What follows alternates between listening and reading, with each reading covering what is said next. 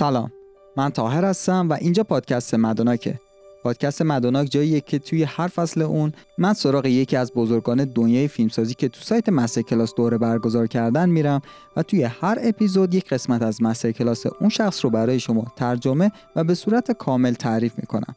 طوری که دیگه نیازی نباشه مستر کلاس اون شخص رو ببینید. اگر شنونده پادکست مدوناک باشید می‌دونید که توی فصل اول ما سراغ دیوید نمت رفتیم با آموزش درام نویسی و اگر هم تازه ای به مدوناک بهتره که از قسمت اول شروع کنیم. این قسمت 16 هم از مسه کلاس دیوید محمد هستش که قرار راجع به پروسه ای که خود دیوید محمد طی می‌کنه برای نوشتن آثارش صحبت کنیم.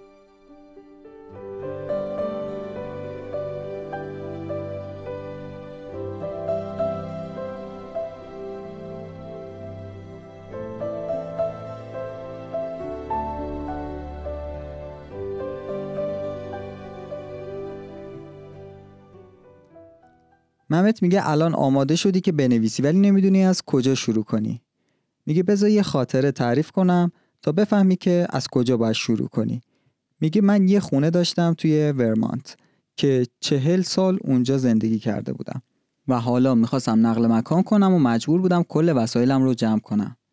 وقتی خواستم شروع کنم دیدم چقدر من خرت و پرت خریدم. حالا جدا از خودم ازدواج کردم بچه دار شدم. اونها چقدر خرت و پرت خریدن؟ چقدر وسایل ریز میز؟ چقدر جزئیات؟ چقدر چیزهای زیادی ما داریم. همینطور هاج و واج مونده بودم که از کجا باید من شروع کنم؟ از کجا شروع کنم؟ اینا رو جمع کردن بسته بندی کردن بردن. تقریبا این کار توی ذهن من غیر ممکن بود. انقدر چیز میز باید جمع می‌کردم. و الان جواب من برای اینکه باید از کجا شروع کنی اینی که هیچ جای مشخصی وجود نداره. باید یهو بپری توش و مثل بقیه ما سعی کنی دست و پا بزنی و شنا کردن یاد بگیری. از اونجا که شنونده پادکست هستی تا الان باید قطعا با ممت آشنا شده باشی که یه اخلاقی داره یه حرفی رو که می‌خواد بزنه اون رو به سختترین حالت ممکن می‌زنه. یعنی لغمه رو چند بار دور سرش میچرخونه و ترجیح میده که مخاطب خودش کشف کنه که منظور ممت چی بوده. اینجا میاد یک نویسنده ای رو مطرح می‌کنه. بعد چند تا از کتاباش رو معرفی می‌کنه و قسمتی از کتابهاش رو می‌خونه. آخرین کتابی که می‌خونه راجع به داستان تایتانیکه و شخصی که می‌خواسته حالا سوار کشتی بشه نتونسته سوار بشه چون سیاه پوست بوده. الان هم داره تایتانیک غرق میشه. داستانش رو هممون می‌دونیم و به این بیت شعر می‌رسه که مکالمه یک کاپیتان با یکی از مهمانهای داخل کشتی. مهمان داد می‌زنه رو به فرمانده که Oh my god my daughter what would the answer be? And the guy says get your ass in the water and swim like me. و حالا یک نفر توی دهه هفتاد شروع به جمعآوری این کتاب های این نویسنده کرده و یک تاریخچه ای از این نویسنده نوشته و تایتل کتاب رو عنوان کتاب رو گذاشته که Get your ass in the water and swim like me و میگه نصیحت من به کسایی که ازم می‌پرسن که از کجا شروع کنم همینه. بپر تو آب و سعی کن مثل من شنا کنی. کل این داستان نویسنده رو تعریف کرد کتاباش رو گفت و قسمتی از کتاباش رو خوند. بعد گفت یه بنده خدای دهه هفتاد از هاروارد فارغ و تحصیل میشه. بعد میاد یه کتابی منتشر می‌کنه و همچین عنوانی رو روش می‌ذاره. و من هم از اون عنوان برای نصیحت به همه استفاده می‌کنم. بپر تو آب و مثل من شنا کن. میگه من پروسه خاصی برای نوشتن ندارم چون حالا نمی‌تونم هم تعریف کنم چون عادتم شده و نمی‌دونم کدوم قسمتش خاصه و کدوم قسمتش کاملا معمولیه. نمی‌تونم دقیق اشاره کنم که چطور من می‌نویسم ولی اگه بخواید یه دونه می‌تونم از خودم بسازم. میگه که هممون می‌دونیم همینگوی ایستاده. عادتش این بودش که ایستاده بنویسه. و ولی من میشینم. اگه دنبال همچی چیزی هستید اینه. من میشینم می‌نویسم. ولی قضیه اینه که همونطور که همینگوی میگه باید بشینید پشت ماشین تایپ و شروع کنید خون بریزید. یه فضایی رو برای خودتون ایجاد کنید که هیچ گونه حواس پرتی نداشته باشید و تا جایی که می‌تونید روی اثرتون کار کنید تا جایی که perfect شه اگه فکر می‌کنید هنوز عالی نشده سعی کنید عالیش کنید و اگر که عالی شده که عالیه اونو سعی کنید به صحنه ببرید یا به نمایش در بیارید و سعی کنید از مخاطبتون حالا یاد بگیرید و حالا یکی دیگه بنویسید.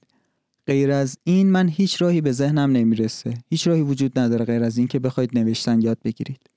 ولی یک چیز مهم اینه که یک کار مهمی که باید انجام بدید اینه که یک فضایی برای خودتون ایجاد کنید که خالی از حواس پرتی باشه. میگه من خوششانس بودم توی دوره از زندگیم که تو ورمانت زندگی می‌کردم. هیچ کاری جز خوردن، خوابیدن، نوشتن و خوندن نداشتم. خونه منم از این خونه هایی بودش که هنوز برق توش نیومده بود. مجبور بودم با شم و چراغ فانوس روشن نگهش دارم و هیچ زمان مشخصی دیگه نداشتم. یهو می‌بینید تا شب کار می‌کردم تا شب مینوشتم تازه یه ایده جدید به ذهنم می‌زد. و منو هیجان زده می‌کرد و ادامه می‌دادم به نوشتن. دیگه نمیخوابیدم چون کار دیگه ای برای فرداش نداشتم. مجبور نبودم سر ساعت مشخصی بخوابم. یه حالت فراغتی برای خودم ایجاد کرده بودم که بشینم و بنویسم. این پیشنهاد رو به شما هم می‌کنم یه زمانی رو برای خودتون خالی بذارید و سعی کنید فقط بنویسید. کار خاص مهم دیگه ای نداشته باشید انجام بدید. و میگه من حالا خوش شانس بودم تو اون دوره ای که من بودم کامپیوتری وجود نداشت که با کامپیوتر کار بکنم و من با ماشین تحریرم و کاغذ قلمم کار می‌کردم. و توی اینها هیچ چیزی برای حواس پرتی وجود نداره. و یه نکته دیگه ای هم هست از اونجا که هیچ چیز سرگرم کننده ای توی خونه نداشتم تنها سرگرمی من نوشتن بود. پس من میخوردم میخوابیدم و میخوندم و مینوشتم. البته من سعی کردم با کامپیوتر آشنا بشم و بتونم از کامپیوتر استفاده کنم ولی دوستش نداشتم. چرا؟ میگه که من خیلی حساس شده بودم و همچنان هستم راجع به وسایلی که باهاشون کار می‌کنم. وقتی که شما شروع به نویسندگی می‌کنید هیچ چیزی وجود نداره جز شما و یک کاغذ سفید قلم و ماشین تایپتون. هیچ چیزی وجود نداره جز شما ابزارتون و خداگاه مریضتون. مثلا فرض کنید شما توی جنگل گم شدید. هر وسایلی که دارید و مثل قطنما مثل تفنگ مثل چاقو که کمک شما می‌کنن که از این مخمسه نجات پیدا کنید وسایل خیلی عزیزی میشن براتون. انگار تیکه ای از شما هستن. حتی وقتی که از جنگلم رهایی پیدا کردید. میگه من همین حسو دارم راجع به ابزار کارم. به خاطر همینم سمت کامپیوتر نرفتم با همین ابزار قدیمیم کار می‌کنم. این ابزاریه که خیلی جاها من رو کمک کرده. اصلا امرار معاشم با اینه پول کرایه خونم رو با این ابزار میدم و از اولم با همین ها کار کردم. یه مقدار عزیز شدن برام و قسمتی از وجودم شدن و ترجیح میدم همچنان هم با همین ابزارم کار کنم. بهترین ابزار برای نوشتن نیستش. خیلی ها با کامپیوتر کار می‌کنن و کارشون هم خوبه. و دلیلی که اصلا من سراغ کامپیوتر نمیرم یک اینه که آدم تنبلی هستم. یه مقدار سخته دیگه برام. یه چیز جدید رو بخوام یاد بگیرم حوصله‌شو ندارم. و دو اینکه من سالها با اینها کار کردم و همین برای من خوبه. کاملا هم جواب میده. چیزایی که دارم و قدردانشون هم هستم که دارم یک خودنویس خیلی زیباست یک ماشین تایپ معمولی و کلی کاغذ و یک میز که همیشه روش پر از پیشنویسه. الان من نمی‌تونم یک روش خاصی رو بگم که باید اینجوری بنویسید و اینجوری بنویسید حتما کار می‌کنه. هر کس یک جور می‌نویسه. ولی این روشیه که من می‌نویسم و حداقلش اینه که برای من کار می‌کنه.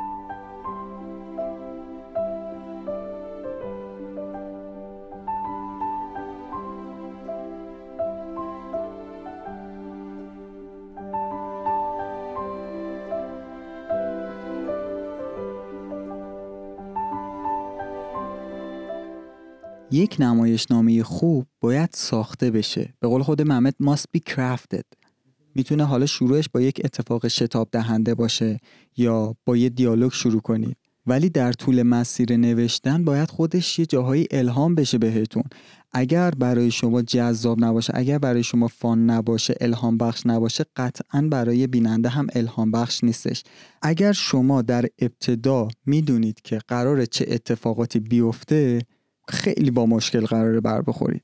این می‌دونی مثل چی میمونه؟ مثل این میمونه که شما بگی که آقا من دقیقا می‌دونم دختر مورد علاقم چه شکلیه و چه صفاتی داره و بگیر یه لیست برای خودت درست کنی.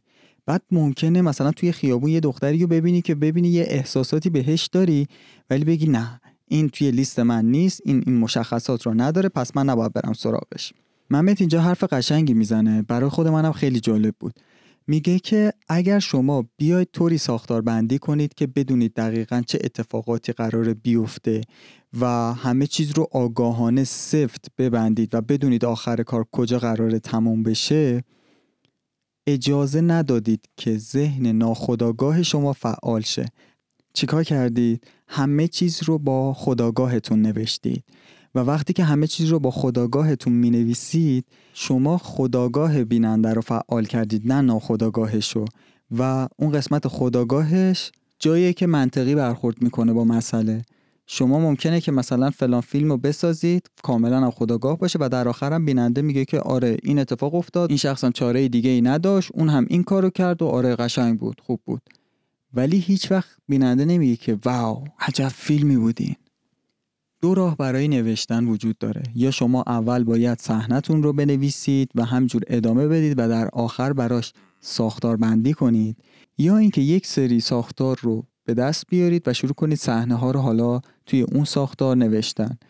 و بهترین اتفاقی که ممکنه براتون بیفته اینه که وقتی که کامل صحنه ها رو نوشتید تموم شد بگید که این چیزی نبود که من می‌خواستم بنویسم. اصلا این نمایشنامه درباره این موضوع نیست و گیر می‌کنید.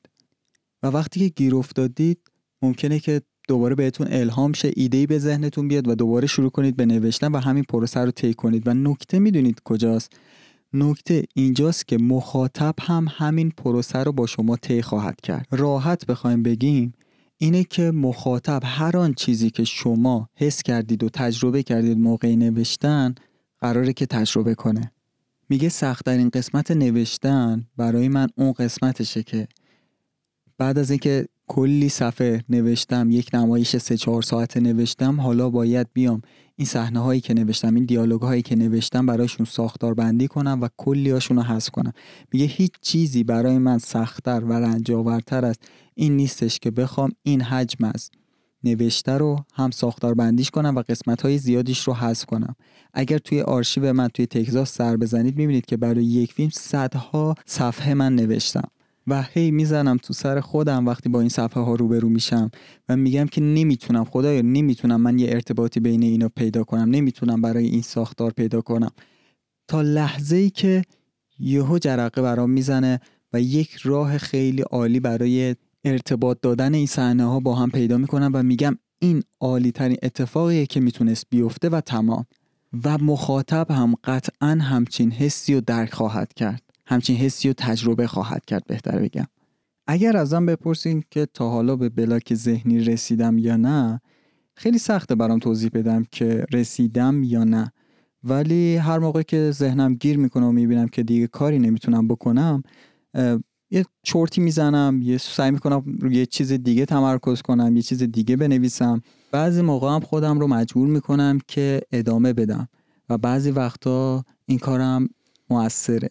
ولی جواب دقیقی نمی‌تونم بدم که وقتی که به بلاک ذهنی رسیدید باید چیکار کنید.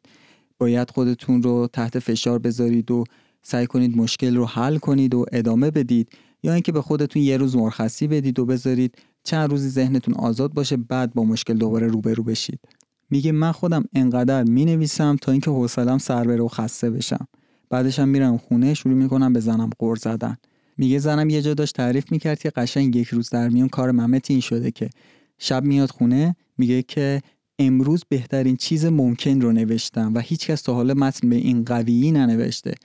فرداش میاد خونه میگه که من اصلا به درد این کار نمی‌خورم من یک سری آشغال نوشتم من یک آدم مزخرفیم و میگه منم باید باهاش تا کنم.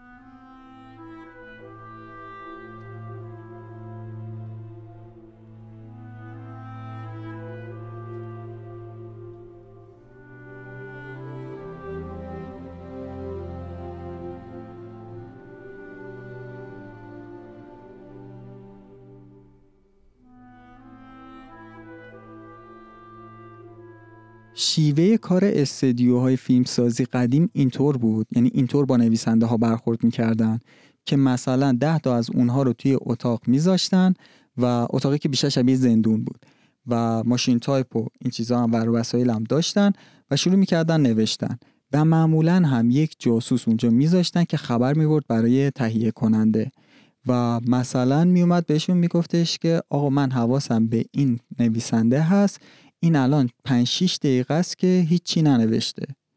ممت میگه تا جایی که من می‌دونم نویسندگی قسمت زیادیش فکر کردنه قسمت زیادیش نگران بودنه دوباره فکر کردنه دوباره نگران بودنه و قسمتش خوابیدنه چرت زدنه و قسمتش هم از پنجره بیرون پریدنه آخر سرم یه چیزی نتیجهش میشه که شما دقیقا مطمئن نیستید که چطور به دستش آوردید. این چطور ساخته شده. میگه یه بار در حال نوشتن بودم. معمولا تمام هفته رو می نویسم به جز آخر هفته ها میگه یه روز در حال نوشتن بودم و تازه صبح بود اول صبح بود و من هنوز لیوان چاییم دستم بود. لیوان چای صبحونم دستم بود. و شروع کردم به نوشتن. دیدم که چرتم میاد. دلم می‌خواد برم یه چرت بزنم. دخترم ازم پرسید که بابا کجا داری میری؟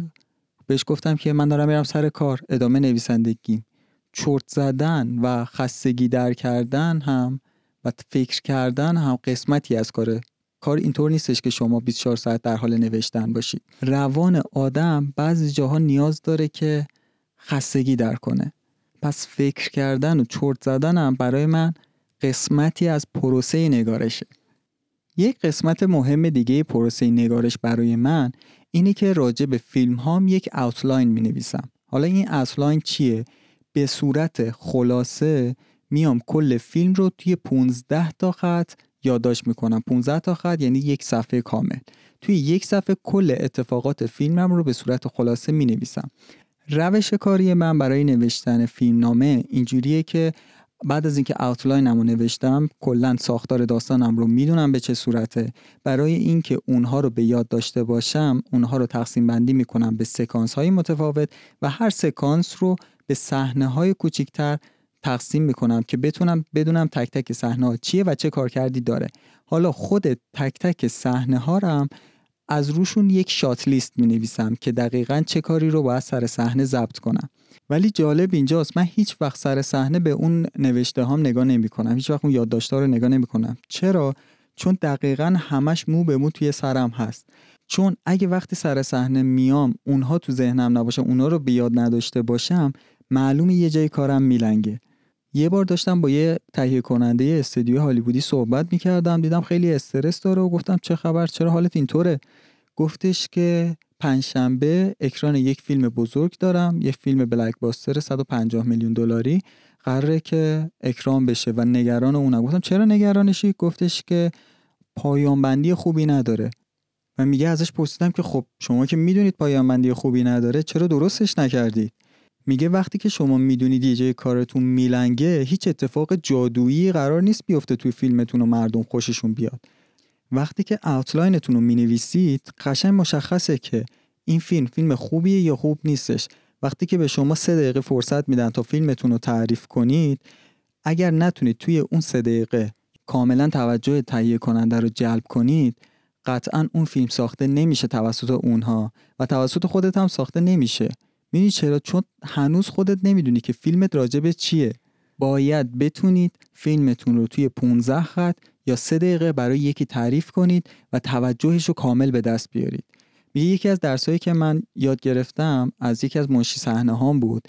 وقتی که شروع به کار می‌کنیم معمولا منشی صحنه من میاد و اسم صحنه ها رو می‌نویسه. برای هر سکانس یک اسم انتخاب می‌کنه. برای هر صحنه اسم و هدفش رو مشخص می‌کنه. و برنامه ریزی می‌کنه که تو چه روزی چه صحنه رو قرار بگیریم و از اینجور کارهای مشی صحنگی و دستیاری. البته کار خیلی مفیدی هستش چون وقتی که شماره گذاری می‌کنی صحنه ها رو وقتی برای هر صحنه اسم انتخاب می‌کنی مثلا عوامل میان می‌پرسند کدوم صحنه رو قرار بگیریم میگیم صحنه چهار همه متوجه میشن که کدوم صحنه رو قرار بگیرید و و جزئیاتش رو به یاد میارن. هم که اسم داشته باشه اتفاق خوبیه. ولی حالا یه روز منشی صحنه داشت روی برد نگاه می‌کرد و گفتش که این دوتا صحنه تقریبا خیلی شبیه همن. میگه با خودم گفتم که این از باهوشی این شخصه. من قطعا دوتا صحنه شبیه همو نمی‌خوام. حتی یکیش هم شاید لازم نباشه کامل توی فیلم نامه باشه. و اومدم اینو کجا اصلاحش کردم؟ اومدم تو همون اوتلاین هم اصلاحش کردم و وقتی که توی اوتلاین هم اصلاحش کردم مشخص شد که کدوم صحنه ها باید هست شه کدوم سکانس باید هست شه و دیگه لازم نبود اون رو توی موقع فیلم برداری حذف کنم موقع تدوین حذف کنم یا حتی موقع اکران دعا کنم یه اتفاق جادویی بیفته و مردم از این صحنه خوششون بیاد راحت بگم هیچ اتفاق جادویی و عجیب غریبی قرار نیست برای فیلمتون بیفته. اینکه خودتون شاید صحنه رو درک نکرده باشید ولی پخش ببینید مردم دوستش دارن. هیچ وقت این اتفاق نیفتاده. شما باید قادر باشید داستان تعریف کنید. و اون داستان رو بتونید حتی برای یه نفر که کنارتون وایساده تعریف کنید. برای یه دوستتون تو چند دقیقه تعریف کنید. اگر نتونستید برای دوستتون تعریف کنید یا توجهشون رو جلب کنید نمی‌تونید از اون فیلم بسازید. نمی‌تونید فیلم خوبی ازش بسازید حداقل.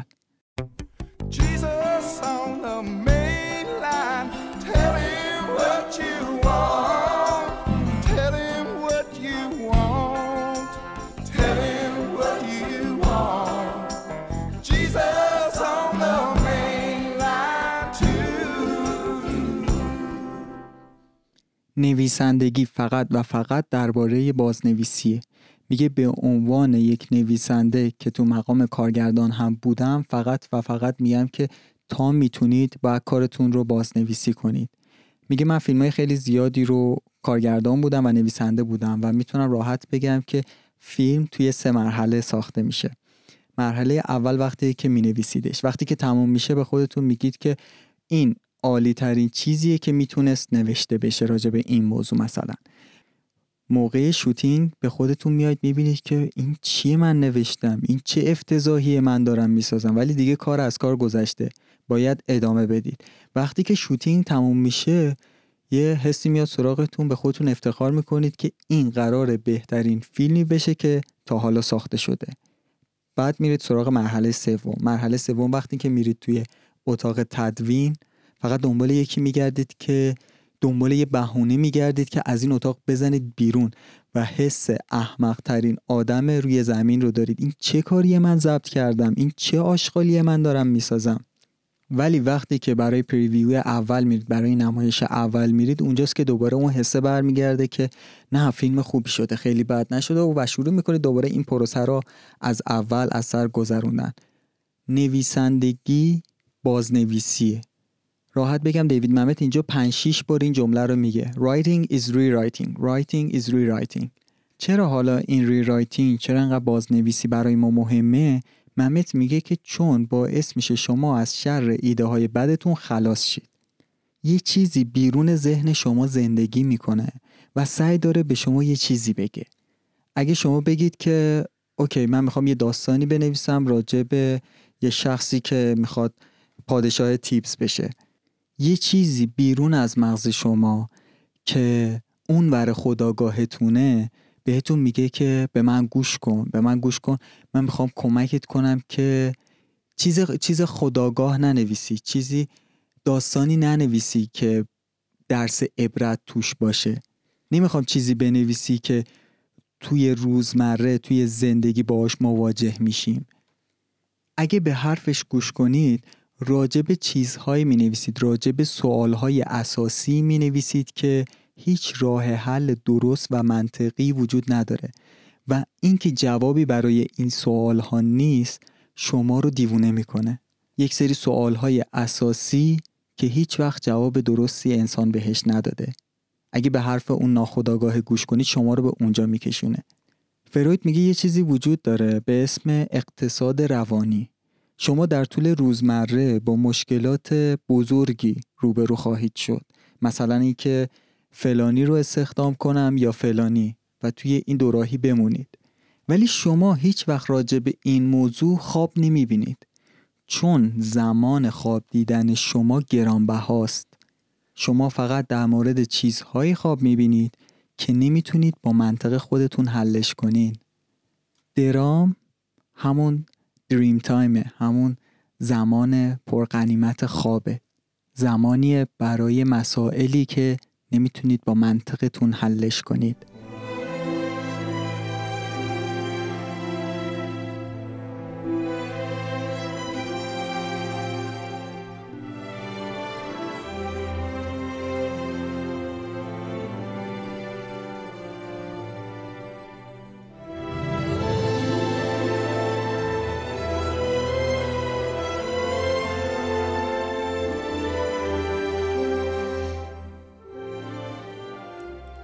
فقط بنویسید. بشینید پای دستگاه تایپتون و بنویسید. به هم میگی که آیا جادویی تو این قضیه هست؟ شاید باشه. ولی در نهایت شما باید بنویسید. می‌تونید این پروسه رو عقب بندازید. ولی هیچ وقت نمی‌تونید دورش بزنید. چطور عقب میندازید؟ میرید کلاس های جدید فیلمنامه نویسی ثبت نام می‌کنید. یا میرید یه نرم افزار بهتر فیلمنامه نویسی برای کامپیوترتون می‌خرید و سعی می‌کنید که یاد بگیرید چجوری باهاش کار کنید. ولی در نهایت شما با این دو تا کلمه ترسناک که بین نویسنده خیلی کلمه های ترسناکیه روبرو میشید. فید این و شروع نوشتتون. این راهیه که من انجام دادم و باید شما هم انجام بدید. برای نویسنده شدن باید یه جا به خودتون بگید بس دیگه. من می‌خوام اصلا بد باشم می‌خوام بد بنویسم. باید تحمل بد بودن رو داشته باشید اگر می‌خواید نویسنده بشید. چون اگه تحمل بد بودن رو نداشته باشید هیچ وقت چیز خوبی نمی نویسید یه آدم عجیب غریب و فوق‌العاده هست به اسم آنتونی تراپ که از سال 1860 تا 1890 47 رمان نوشته. این شخص مدیر دفتر پستی یک منطقه بوده و ساعت 8 صبح می‌رفته سر کار. یک نفر رو استخدام کرده بوده که ساعت 5 صبح این رو به زور از رخت خواب بکشه بیرون و بیدارش کنه. این شخص از ساعت 5 صبح تا قبل از اینکه آماده بشه بره سر کار خودش رو مجاب کرده بود که هر روز 2500 کلمه بنویسه. و اگر مثلا با هزار کلمه آخر رمان تموم می‌شد 1500 کلمه راجع رمان جدیدش می نوشته. هر کسی بالاخره روش خودشو داره. و من همیشه خودم رو سرزنش می کردم که چرا من منظم کار نمی کنم چرا نظم خاصی برای کارم ندارم. و این چیزی بودش که من همیشه از بچگی به خاطرش سرزنش می شدم هم توسط دیگران هم توسط خودم. بعضی موقع میرم سر کار تو سر کار چرت می‌زنم بعضی موقع میرم سر کار فقط دیوار رو نگاه می‌کنم هیچ کاری انجام نمیدم. بعضی موقع تا دیر وقت میشینم تایپ می‌کنم. هیچ نظمی ندارم. بعد از چند وقت و الان که به خودم نگاه می‌کنم می‌بینم من نظمی توی جای دیگه ای دارم و اون نظم چیه؟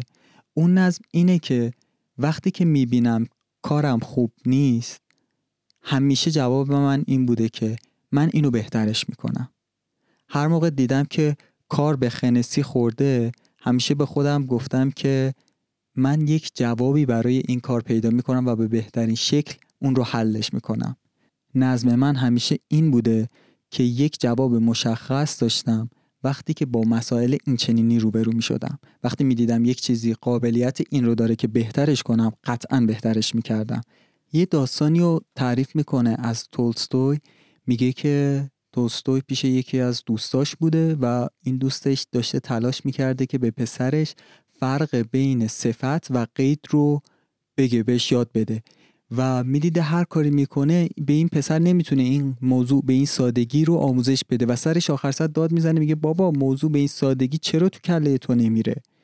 و تولستوی میگه من می‌دیدم اون پسر یک پسر رویا پردازه. و حالا این حرف پدره تا آخر عمر توی ذهنش باقی میمونه و روش تاثیر می‌ذاره. و خودش رو یه آدم خنگ می‌دونه. ولی اون لحظه اون بچه داشتش از پنجره به یه پروانه نگاه می‌کرد. که اینا چجوری پرواز می‌کنن. و بعد متوجه جریان باد شد چون پروانه سبکه باد اینا رو اذیت نمی‌کنه. و بعد نشست فکر کرد راجع به این که باد منشأش از کجا می‌تونه باشه و بعد فهمیدش که از چرخش کره زمین باد به وجود میاد.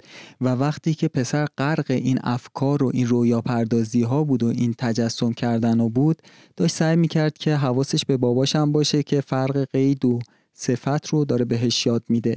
تا بتونه پذیرفته شدن از سمت پدر رو هم داشته باشه. ولی ذهنش کاملا توی رویا پردازی جای دیگه ای بودش. ولی توسط پدرش یک احمق خطاب شد. ممه توضیح نمیده که تولستوی چجوری متوجه افکار اون بچه شده. ولی میگه که توی یک برهی هممون این حس رو تجربه کردی. و تفاوت من با بقیه این بود که من اونا رو نوشتم.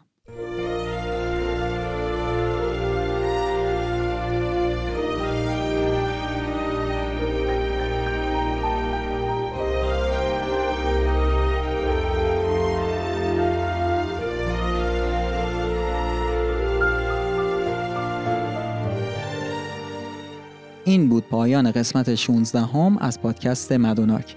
توی قسمت بعد راجع به مخاطب صحبت می‌کنیم. موسیقی هایی که استفاده شد برای پاساژ پادکست مربوط به فیلم فارست گامپه. تنها راه حمایت از پادکست اینه که اون رو با دوستاتون به اشتراک بذارید و در صفحه مجازیتون ما رو بازنشر کنید. و البته تا جایی که میشه پادکست رو از app های پادگیر مثل Castbox برای اندروید و Apple Podcast برای iOS استفاده کنید. اگر دسترسی به اپلیکیشن های پادگیر ندارید می‌تونید از روی سایتمون به صورت مستقیم هم گوش کنید هم دانلود کنید. آدرس سایتمون madonak.com و madonak.ir هستش و اگر تو گوگل هم تایپ کنید مدوناک اولین وبسایتی که میاره وبسایت خودمون هستش. از اینستاگراممون هم غافل نشید هر اتفاقی که توی مدوناک قراره بیفته توی اونجا اعلام می‌کنیم. آدرس اینستاگراممون هم مدوناک هست و مرسی که شنونده پادکست تا انتهاش بودید. تا بعد.